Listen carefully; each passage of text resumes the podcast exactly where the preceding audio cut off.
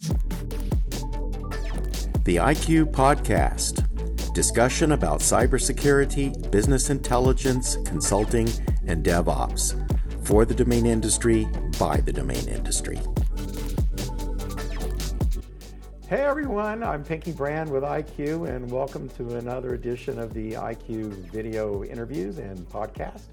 And today I am so pleased to have a really good friend and longtime colleague in the industry, Mr. Kevin Kopas, as our guest. Welcome, Kevin. How's it going? Thanks for having me. Hey, it's going great. Um, and just for everybody at the uh, in the audience, Kevin is the Chief Operating Officer, uh, COO, and co-founder of ShortDot. Uh, Kevin, I think the last time, or actually the first time I ever met you, you kind of rolled in on your Harley, I think, into a dusty parking lot at the um, Salt Lick in in Driftwood, wasn't it? It was like twenty in 2014, was it? Or yep, that's you guys were on a road trip. Um, I believe you started in Austin and you were on a road trip to that was ICANN LA, and you started here and you had a wrapped van and everything, and and yeah, that was that was the first time. Wow, that was a long time ago. Yeah, yeah, we had some good barbecue, some good times then. And I, I remember you had just kind of you had just gotten into the industry at least for a year, so maybe you could kind of tell the audience a little bit about uh, you know how you got involved in the domain industry. So if that was 2014, I actually uh, got into the domain industry in 20, uh, 20 2010, 2011, like right when I graduated um, from the University of Florida. Um, but that was right after, that was right when I started at Radix, I believe. So um, yeah. basically to, to cut it all really short um, i graduated from the university of florida in 2010 and i went to the career resource center and just started looking at random jobs and i had owned domains in the past and things like that but i didn't really understand that there was this whole industry about around these things of buying and selling and registries and registrars just like everyone else new to the industry like you know that's i think a lot of our job is education first and then see you know how you what's going to happen um, but so i went to the yeah. career, career resource center and I found this company called Moniker down in Fort Lauderdale that had a job opening for a domain sales specialist. I think that was the first title there. And I applied, and um, Lisa Box was actually one of the first people that interviewed me there. And the previous year, they had hired someone else from the University of Florida who basically had a similar uh, degree as mine, and and was he's a really cool guy. And they said, well, we really like him. Let's go find another one of him. So they you know, after a series of interviews, uh, Lisa Box was one of, like I said, one of the first ones that interviewed me there. Uh, you know, I got hired. I moved to Fort Lauderdale, and then from there, um, I was a domain domain broker for about four years. I went through a couple acquisitions through the Oversee, the Key Systems, and then the Web.com acquisition. Um, when I was there, I sold probably about thirty million dollars in in domain brokerage over my time there. Um, I was in charge of the Oversee owned and operated portfolio as well as um, uh, inbound and outbound brokering of names. Um, my highest sale ever was KK.com. I sold for $2.4 million, which I always like saying that because that's, first of all, how I bought my Harley back then. And uh, second of all, it's my initials. So that was a really cool sale to uh, to be able to you yeah. know, a broker on. So um, from there, I moved over to uh, Radix. Uh, I was the channel manager for North and South America for Radix, um, handling a lot of their stuff for their extensions as they were launching. Um, I think I was at Radix for two, two and a half years. Um, and then I did PIR. Uh, I was at PIR for, again, about two, two and a half years. Uh, channel manager for Asia. Yeah. And that's when I think you and I really got to know each other more because we were both going to China, you know, more than most people could imagine. um, and then Lars and I uh, met through our mutual friend Michael. Um, he's one of our business partners as well. About four years ago, I will have been at uh, ShortDot for four years in October. So about four years ago is when Lars and I and our other partners partnered up and um, you know we acquired .ic or acquired our first extension and it's been a crazy road trip since then but it's been a lot of fun I love this industry. I don't think I could ever leave the domain industry. That's what that's my other thing I always tell everyone. Like it's so diverse. Obviously the current world situation has changed that a little bit, but it's such a diverse, fun industry to be and you meet like it's it's my domain family. Like you and I live close, so it's easy for us to go hang out, but there's so many people at ICANN events and right. everything that you go hang out with and it's like it's like a big family.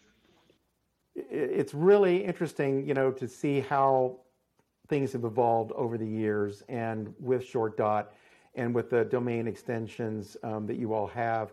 Can you maybe explain a little bit about uh, how you came about some of those extensions? Yeah, absolutely. So, um, yeah, which ones know, they are, just maybe to refresh the audience, you know. Yeah, yeah. So we have uh, we have five extensions right now. We have .icu, we have .bond, we have .cyou, mm-hmm. we have .cfd, and we have .sbs. Um, as okay. and as you know, and I'm sure a lot of people watching are somewhat familiar with the domain industry. ICANN opened back in, I believe it was 2012, 2013, that initial application period. Um, we were not obviously in existence at that time. So what we specialize in now is finding or or you know reaching out to people that own some of those extensions that they did apply for way back then, and they haven't done anything with it. So we acquired, uh, we first acquired .icu from the .one registry, which is also one.com. They're a very large uh, hosting company and registry in based in Europe. Um, we bought .icu yeah. from them because they were focusing all of their time and money on marketing and selling uh, .one instead of .icu. So we said, hey, this seems like a great opportunity. Um, we're pretty creative marketers. Um, we've gotten a lot more creative since then as far as like our execution and everything goes but we were doing you know we're, we're again very creative overall so we just take it rebrand it uh, make it a fun little thing of some kind see what the letters can stand for um, one one really awesome story i'm looking at my logos right here in front of me on some papers that i have and one one awesome thing is cfd it means it has a negative connotation in the financial world. However, we were in a meeting and our, our head of marketing, Ishan, came up and, and said, well, what if what if it's the clothing and fashion design domain? And it was like it clicked with mm-hmm. everyone instantly that that was like a really yeah. cool way creative new thing to brand cfd so then we went to our design team and said hey make us a logo that's sleek and sexy and and like you see that on like a paris uh, fashion you know runway type event. And it was it was just a really cool click. So that's one of the things that we really enjoy doing. And there's a ton of extensions out there that you know just aren't being used or whatever. So we're always like looking and we're exploring that. But that's something that we have a lot of fun doing is taking an extension that just hasn't been hasn't been used or hasn't been launched properly and and like relaunching it and saying hey world what do you want to do with this? And it's also the the flip side of that is also really cool to see how people use your extension in ways that you weren't even expecting. Cfd now uh-huh. is also becoming known in the crypto market because we can now now use um, the ethereum name service ens you can send money to and from any domain. So we're like really pushing that with cfd and with bond which are more financial um, focused extensions, I guess. But CFD was not like that's not was not our initial launch plan. But it's really cool to see how people use that. But I think you know what you were talking about, like taking some of these extensions that aren't being used, is an interesting concept because I have noticed that uh, there are some brand TLDs out there that are not being used, or they're going back to ICANN and saying, you know, here we don't want this anymore, take it back, um, or, or, turn yep. it off, or uh, we just want to, you know, cancel our or, right. um, and I think a lot of people that's coming from like at the beginning when that 2012 round happened, a lot of people didn't really realize what the upkeep, so to speak, of a domain extension was. Um, for example, we yeah. bought Bond from Bond University in Australia, and their initial plan was to use it as an internal extension. So if you had a math class, you could have you know algebra.bond or you know pinky at algebra.bond could be your email address, things like that. But then then there's all these extra ICANN fees and and upkeep and there's a whole bunch of stuff that comes along with owning an extension. And if you're not from the again I know that we're in a really weird industry in general so if you're not from the domain space and you know you're just like hey it was really cool to apply for this and have it and then now you're like well I don't I don't want to do all that work for that. And then um to your point of there's some brand extensions that are letting it go back to uh, to ICANN now which some of them don't make sense. Some of them are so brand specific, like that. You know, we're not going to rebrand that. Our company name is Short Dot, so we like keeping it short to the right of the dot. Um, yeah. So that's uh, so definitely something we we take into account when we're evaluating a, a potential acquisition. Yeah, yeah, yeah. I think um, uh, even those of us in the industry struggle to deal with um, all the rules and regulations that you know are are agreed upon, you know, uh, in the community, but it still can be you know, it's, it does uh, take up resources. And if your primary business is not dealing with domain names, you know, I can see how that could be an issue for some. Yep. You know, and you know, and then I guess over over time you have uh, learned a lot of lessons from launching the, the TLDs uh, that you have. You know, anything in particular that um, strikes you as something that you didn't really think about or that you can talk about? um, so I do have like the like the oh crap list.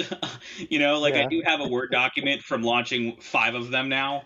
Um, right. I, I, don't think that there's any like overarching lessons. It's just that there are so many moving parts. Um, earlier, earlier this year is when we launched CFD and SBS within like two months of one another, and having two extension. Yeah. Um, you know, our extensions again, not to get too technical from how an extension is set up and everything, um, but you have like a backend service provider, but then you also have a previous owner, and there's a whole bunch of ICANN processes that you have to go through to change your backend service provider, to change the ownership, to add IDNs to a domain, to do all of the stuff. Like you have to get it approved by ICANN just so.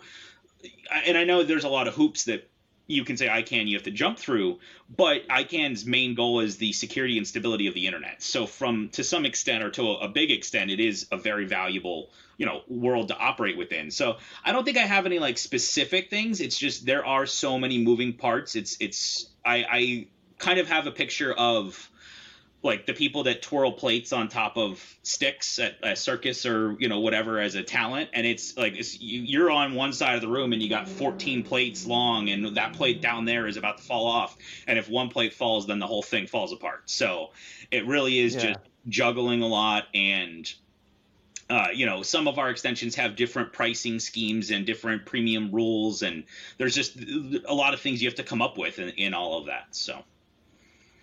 Yeah, yeah, and I think one of the things you know you have to juggle, or anyone that's operating a, a, a new uh, generic top level domain, or really any top level domain for that for that matter, is is dealing with abuse.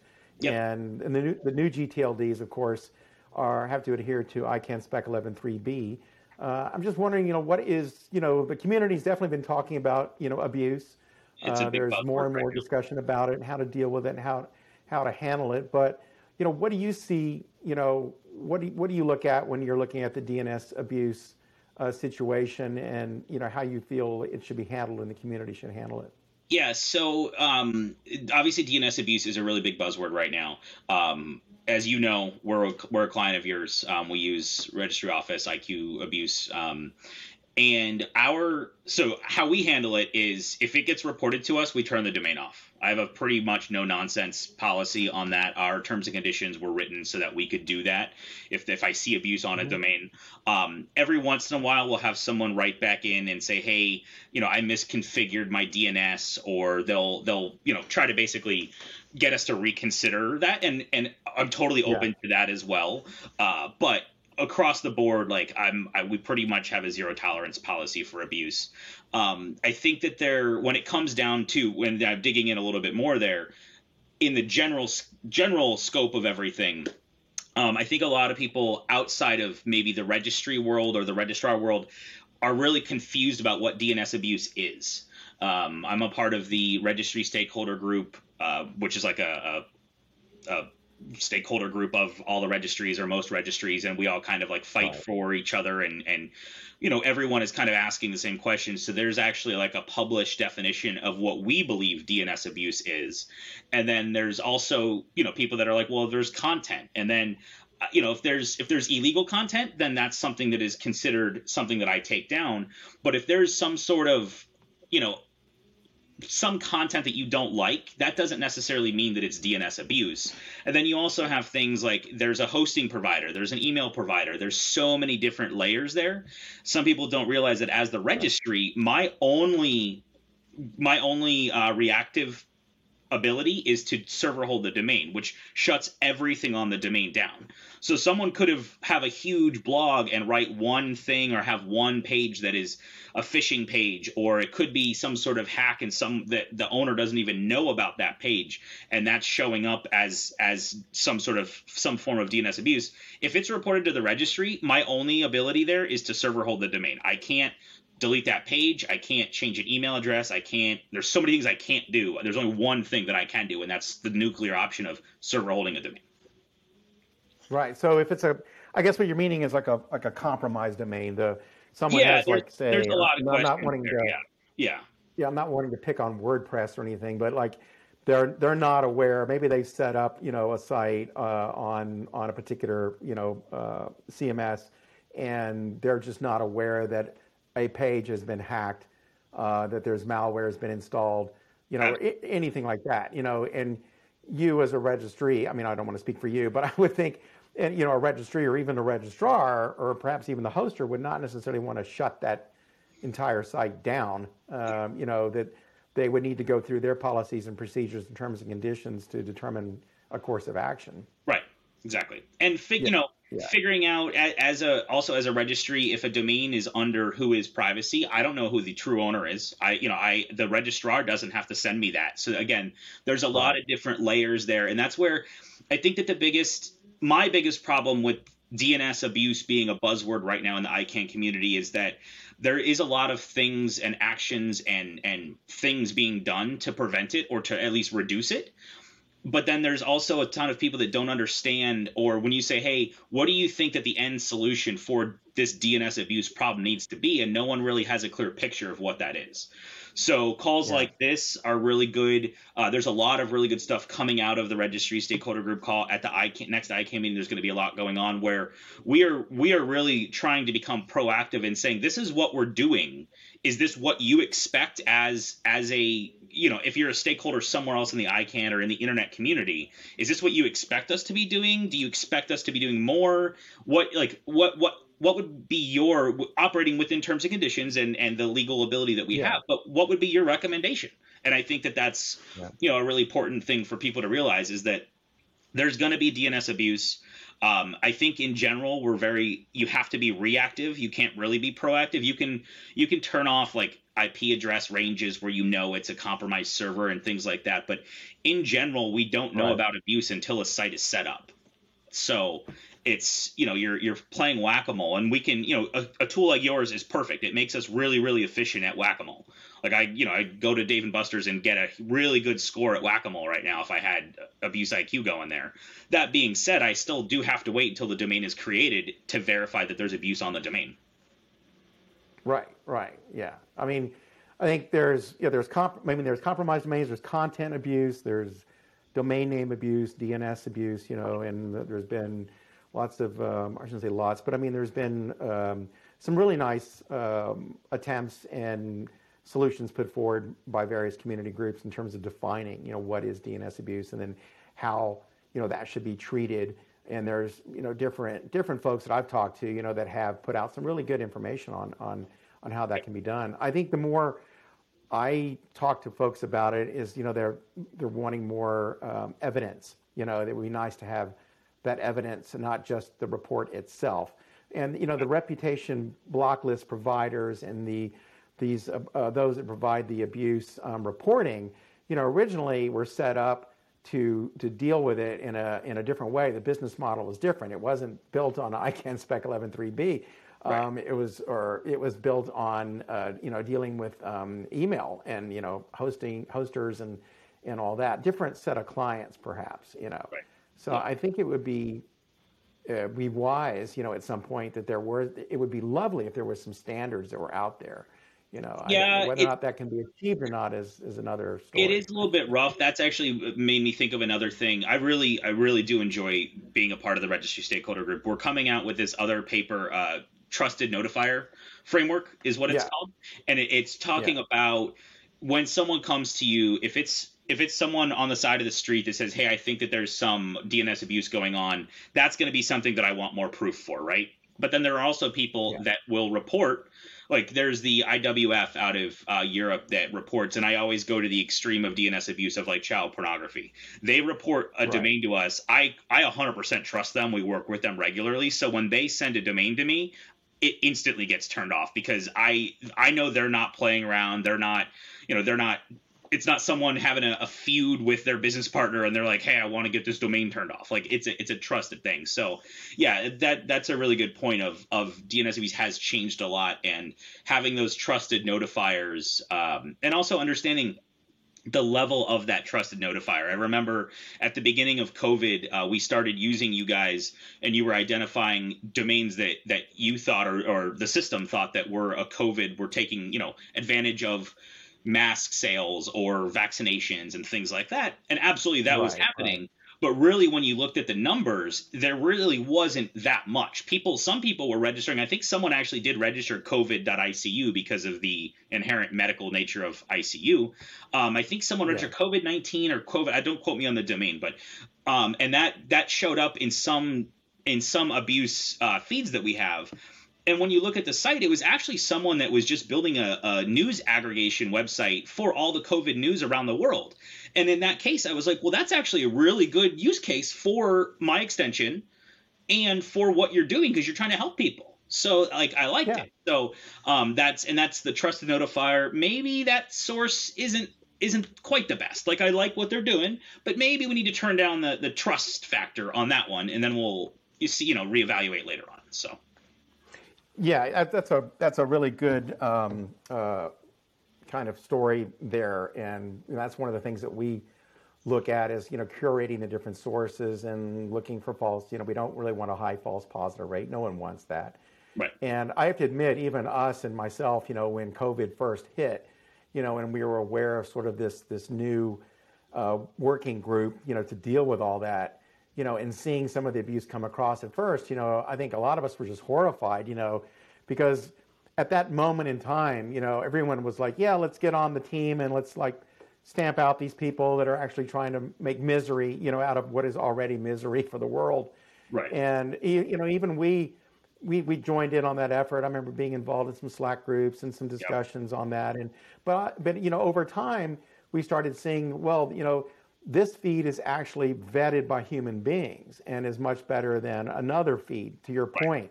You know, someone's looking at and going, well, wait a minute. This is not just because someone registered, you know, get your mask dot whatever. Um, it doesn't necessarily mean it's bad, you know.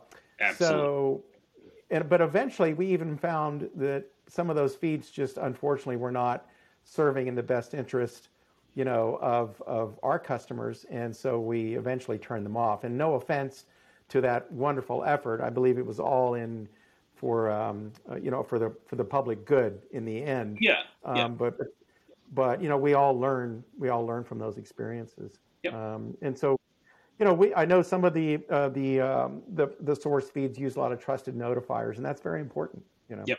Absolutely. that and I think uh, there's I think there's also other efforts underway to uh, to somewhat try to provide resources to the community um, to sort of standard standardize the collection of abuse reports and that sort of thing. Um, and that's a good point too. Like you said, uh, there's some going to be like standards of notifying or standards of what is abuse and things like that. And I think we are working towards that. I think it's going to take a long time, as it does. You know, anything with ICANN is usually stretched out to be a little bit yeah. longer. Um, but yeah, getting getting something, some standards, and getting some some standard processes in place there, I, I think would be very good. Yeah, and and beyond um, uh, sort of you know straight domain name abuse that we've been talking about, you know there is um, issues you know as there always have been since one of the reasons why I got involved in this industry is uh, way back in 1998 is you know talking to trademark holders and companies that have lots of brands and trademarks and all that sort of thing and explaining to them uh, the reasons why they need to pay attention and register you know different variations of their particular marks and you know, over time, uh, those solutions have evolved uh, in the industry. And I believe you all have introduced recently a service. Uh, can you explain a little bit how that might benefit? you know trademark holders copyright yeah, holders absolutely so um, when i was at moniker we obviously worked with a lot of udrp a lot of things like that going on so i'm pretty familiar with all that um, recently yeah. actually and by recently this was like probably a month ago we launched a new product called ShortBlock um, and basically, what we're doing is we're allowing.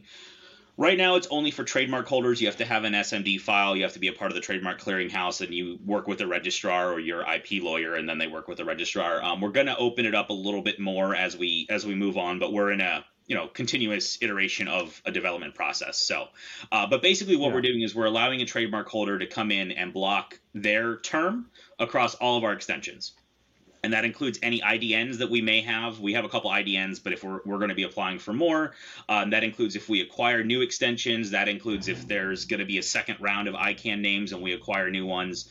Um, so we're allowing a trademark holder to come in and basically be fully protected across all of our extensions.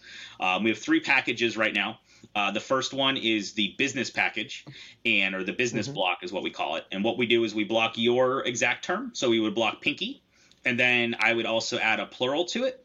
And then, or if it's already pluralized, I'll remove the plural from it. Um, I'll probably do like a pinky with an extra Y on the end in case someone is trying to spoof or phish on your name. And then we also do uh, the F word pinky, and then we do pinky sucks, and we block all of that for a business.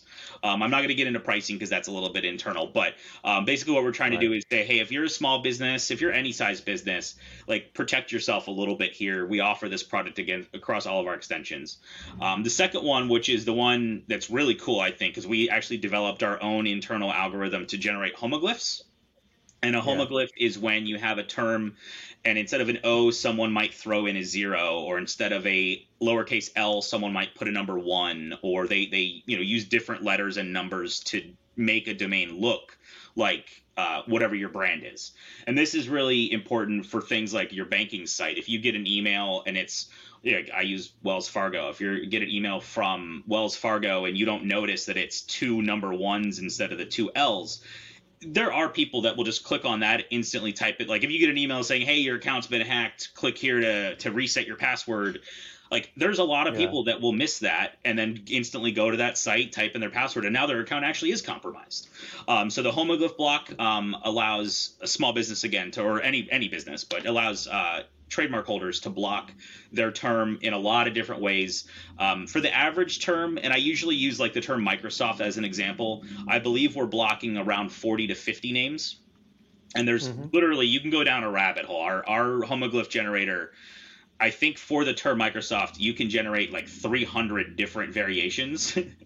and yeah. some of them, when you look at that list, they just get so far out there. I'm like, okay, if someone, if an end user clicks on that thinking it's the actual Microsoft name, that's on them. Like, you know, we have to draw the line at some point. So we we kind of dialed yeah. it back and weighted things differently. Um, it's a really intricate system, but it's a very simple system for registrars to use. And then the third uh, block that we have, which is um, we've already it's already on the market, we're already selling it, is the wildcard block, and that basically mm-hmm. allows uh, a block of anything any domain that gets registered uh, or any domain that includes the term that is blocked. So if you block Pinky, if you have a trademark on Pinky, no one can register anything in our extensions that includes the term Pinky or any of the homoglyphs. So it's a pretty so basically cool, that string of character that string of characters with no matter what. Um, yeah, it can show up anywhere in the 63 characters that a domain can have. Yeah. Um, and we block it. So it's a pretty cool tool. Um, it's registrars have been really happy with it. Um, obviously, right now, I think the main customer is a more corporate registrar, like a Mark Monitor or a CSC. Um, there's a you know, quite a few others. I'm not calling ones out specifically, but um, people right, with right. big corporate uh, customers there that are are wanting to block that because, I mean, a lot of people don't necessarily want to, you know, put up like Disney doesn't necessarily want to build, you know, a princess site on every new extension that there is, but they do want to protect their trademark and that that's where that comes into play. So yeah we're yeah. pretty excited. It's been on the market for about a month. Uh, we have a really talented development team that uh, we're already like getting continuous we're on a continuous feedback loop from our customers and we're we're adding to it and changing it and making it better and it's a it's a pretty cool tool. We're very excited about it. Well what what about um, it does sound really nice. Is it is it um, does it when you talk about the homoglyphs uh, blocking I assume that's including things like, um, just for the for the audience by way of example, um, uh, like a Cyrillic uh, character, like some of yeah. The, so that's sort of the, that would be the IDN thing. If if so it'd be like the IDN, yeah. So like, the, like an A Cyrillic A. Yeah, exactly. So if the IDN yeah. exists in our extension, then yeah, we automatically mm-hmm. are doing that as well. Um, right now, yeah. I believe, and don't quote me on this, and this is where all the plates are spinning in my head all the time. I believe ICU yeah. is our only extension that has IDNs activated right now. Um, we are in the process of, of expanding that, of course, but um, yeah, so absolutely, the homoglyph would take that and look at that if it's a similar character there. Um, again, there's there's a, a threshold where we're not going to go down the rabbit hole too far if it looks really weird or combining different, you know, uh, IDN ver- IDN letters, Cyrillic letters, and things like that. So there's definitely like a threshold, but yeah, no, we're protecting from that as well. Oh, yeah. Well, that's really that's really nice. Thank you for sharing about that. I think uh, you know again beyond just uh, the the uh, abuse, you know, there is that element uh, where trademark holders probably want to look at you know ways that they can uh, protect their mark, just different strategies and ways to achieve that Yep. um, beyond, uh, you know, filing UDRPs or even a URS case or something, which I don't think that many have been filed. If, We haven't had too many URS cases. Um, we've only Yeah. had a couple UDRPs overall. Um, and Yeah. yeah. I mean, I, I think again, it's it's that is a way, I guess, talking about abuse. That is a way to be proactive against the abuse. And yeah, it costs money, but it costs us money to build a tool. It costs us money to to maintain the tool, to do all these things with it. So, um, but when you look at it in the overall picture, you're not filing UDRP. Your legal team isn't having to get involved.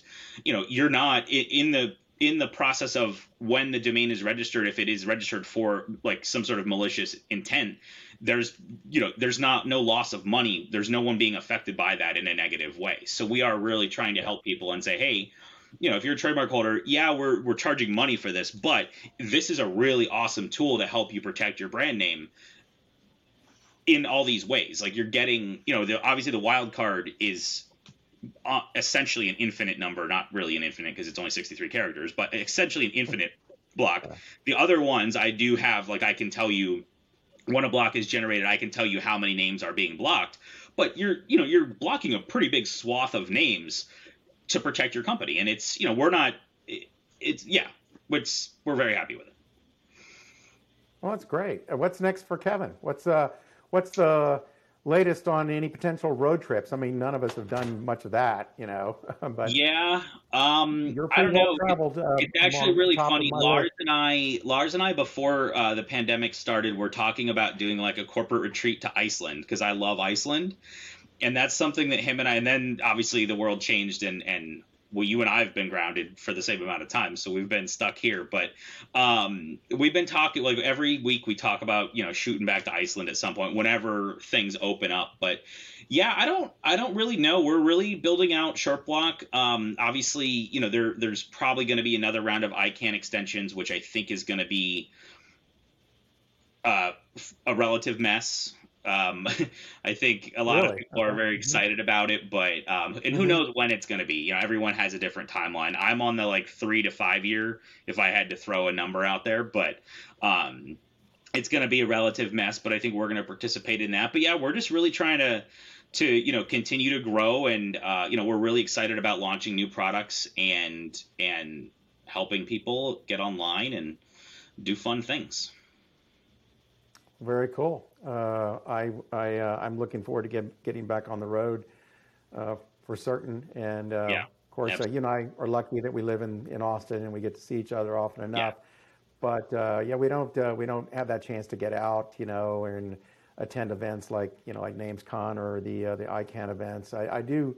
I think next year I, I look forward to doing some traveling. I know um, uh, a free plug for my colleague uh, LG um, who is also doing uh, Nordic Domain Days. Uh, he started that and is running that. That's going to be in Stockholm next May.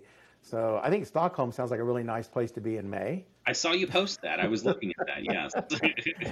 Yeah. So uh, yeah, you can thank me, LG, for, for the plug. But um, I think uh, uh, what is that image behind you? I think the audience might want to know. You have, I know, I know what it is, but uh, you It's a have really a lovely. thing that I probably need to turn around. That is a. I'll, I'll move my camera a little bit.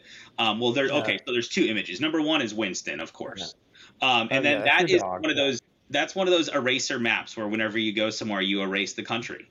And I haven't erased anything in a very long time, and it's it is pretty sad. But um, I lived in Singapore for a while, so I got to see a lot of Asia. So there's a lot of stuff erased over in this area.